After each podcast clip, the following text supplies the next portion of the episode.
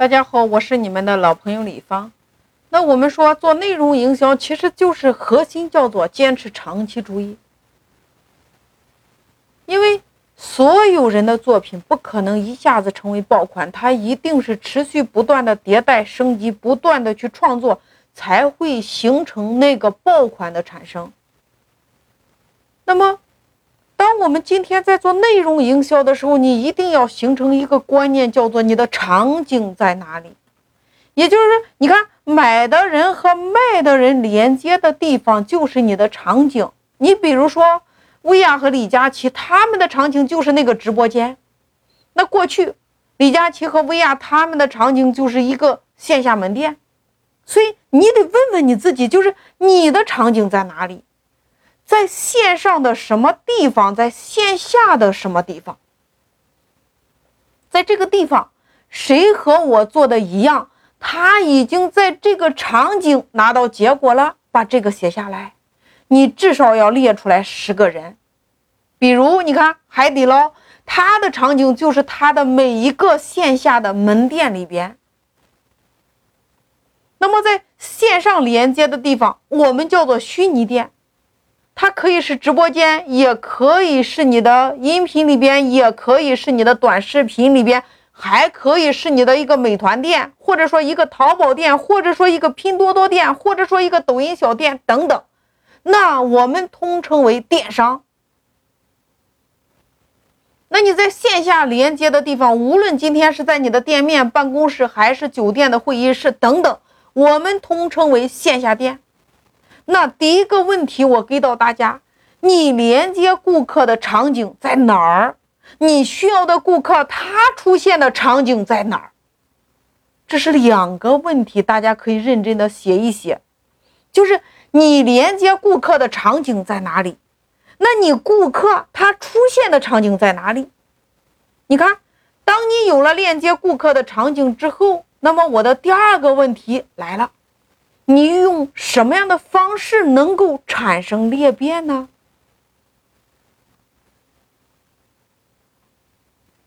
那我们都知道，裂变我们经常用的有三种方式。第一种，我们说叫用利益分配的方式来产生裂变。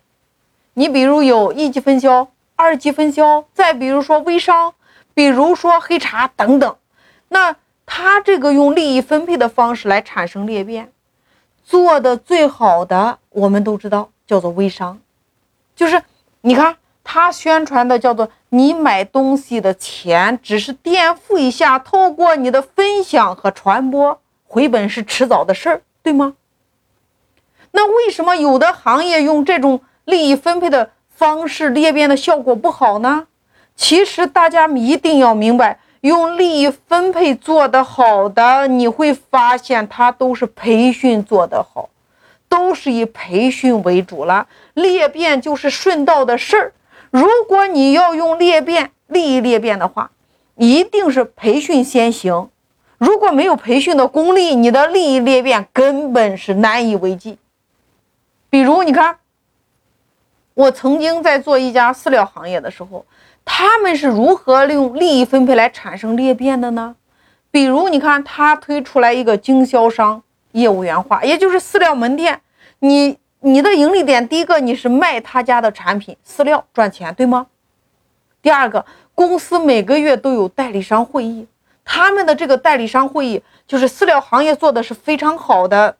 他第一个管吃管住，报销你来回路费，所以你看，对于饲料门店的老板来说，没有任何损失呀。第一个，你可以去学点新东西；第二个，你顺便去旅游一下。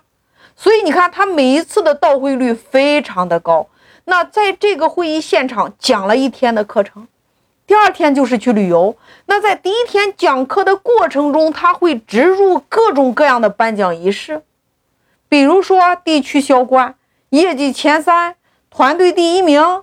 你看，这里的团队第一，或者说团队前三名，就是凡是经销商领朋友来参加会议的，成为。他的朋友又成为公司的代理商，或者说业务员，这就叫这个人他的团队。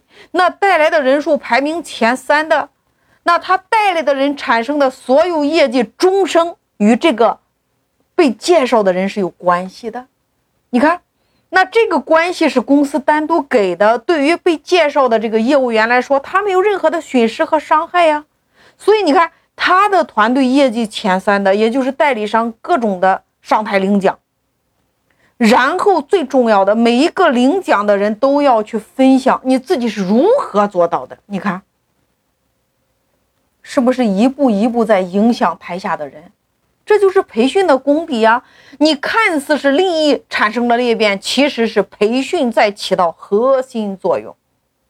那我们说这是第一种产生裂变的方式。那第二种我们说叫情感裂变。什么意思呢？比如今天你去了一个景区，超级有感觉，这个时候你就会疯狂的在你朋友圈里边各种的晒。你看，这就是纯纯粹粹的口碑分享，就是没有人给你任何的利益和好处，你就是觉得挺好的，顺手分享在了你的微信朋友圈，或者说你的抖音号里边，或者说你的视频号里边，或者说你的小红书里边。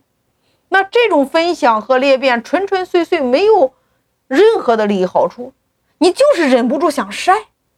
你看，这就是为什么现在的网红打卡地那么多，它设计的就是适合你拍照。你拍了之后，很自然的会发到你的朋友圈、你的视频号、你的抖音号里边进行分享呀。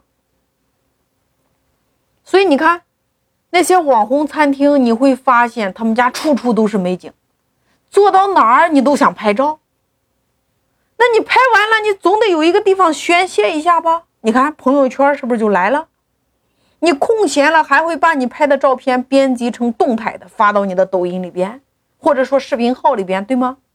你看这种行为，我们通通称为情感因素的裂变，因为你的内在的情感，你产生了分享，产生了裂变。你看，就比如孩子去学游泳，你忍不住去晒孩子游泳之后的收获，或者说孩子跳水里边之后那个动作，你会忍不住去分享，你在分享在你的朋友圈。但是你的朋友就因为你的分享，也让他的孩子去参加了游泳。你看，这就是情感裂变。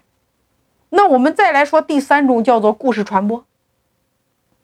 这个里边做的最好的，大家都非常熟悉，叫做。宗教传播，你看你自己了解的是不是透过书本、透过电视、透过故事、透过你身边看到的、听到的这些神话故事，对吗？我相信大家认识佛教的由来，是不是都这样开始的？你听到的、看到的，或者说你体验到那个神奇时刻，然后你就不自觉的去分享呀。你看这些因和果，所以你看。这就是裂变的三种方式，你关键是看看你自己适合用什么样的方式，结合你的内容去做一个长期主义，叫做买的人和卖的人连接的地方就是你的场景，在你的这个场景里边，你用什么样的东西来产生内容？有了内容之后，用这三种方式来持续的产生裂变。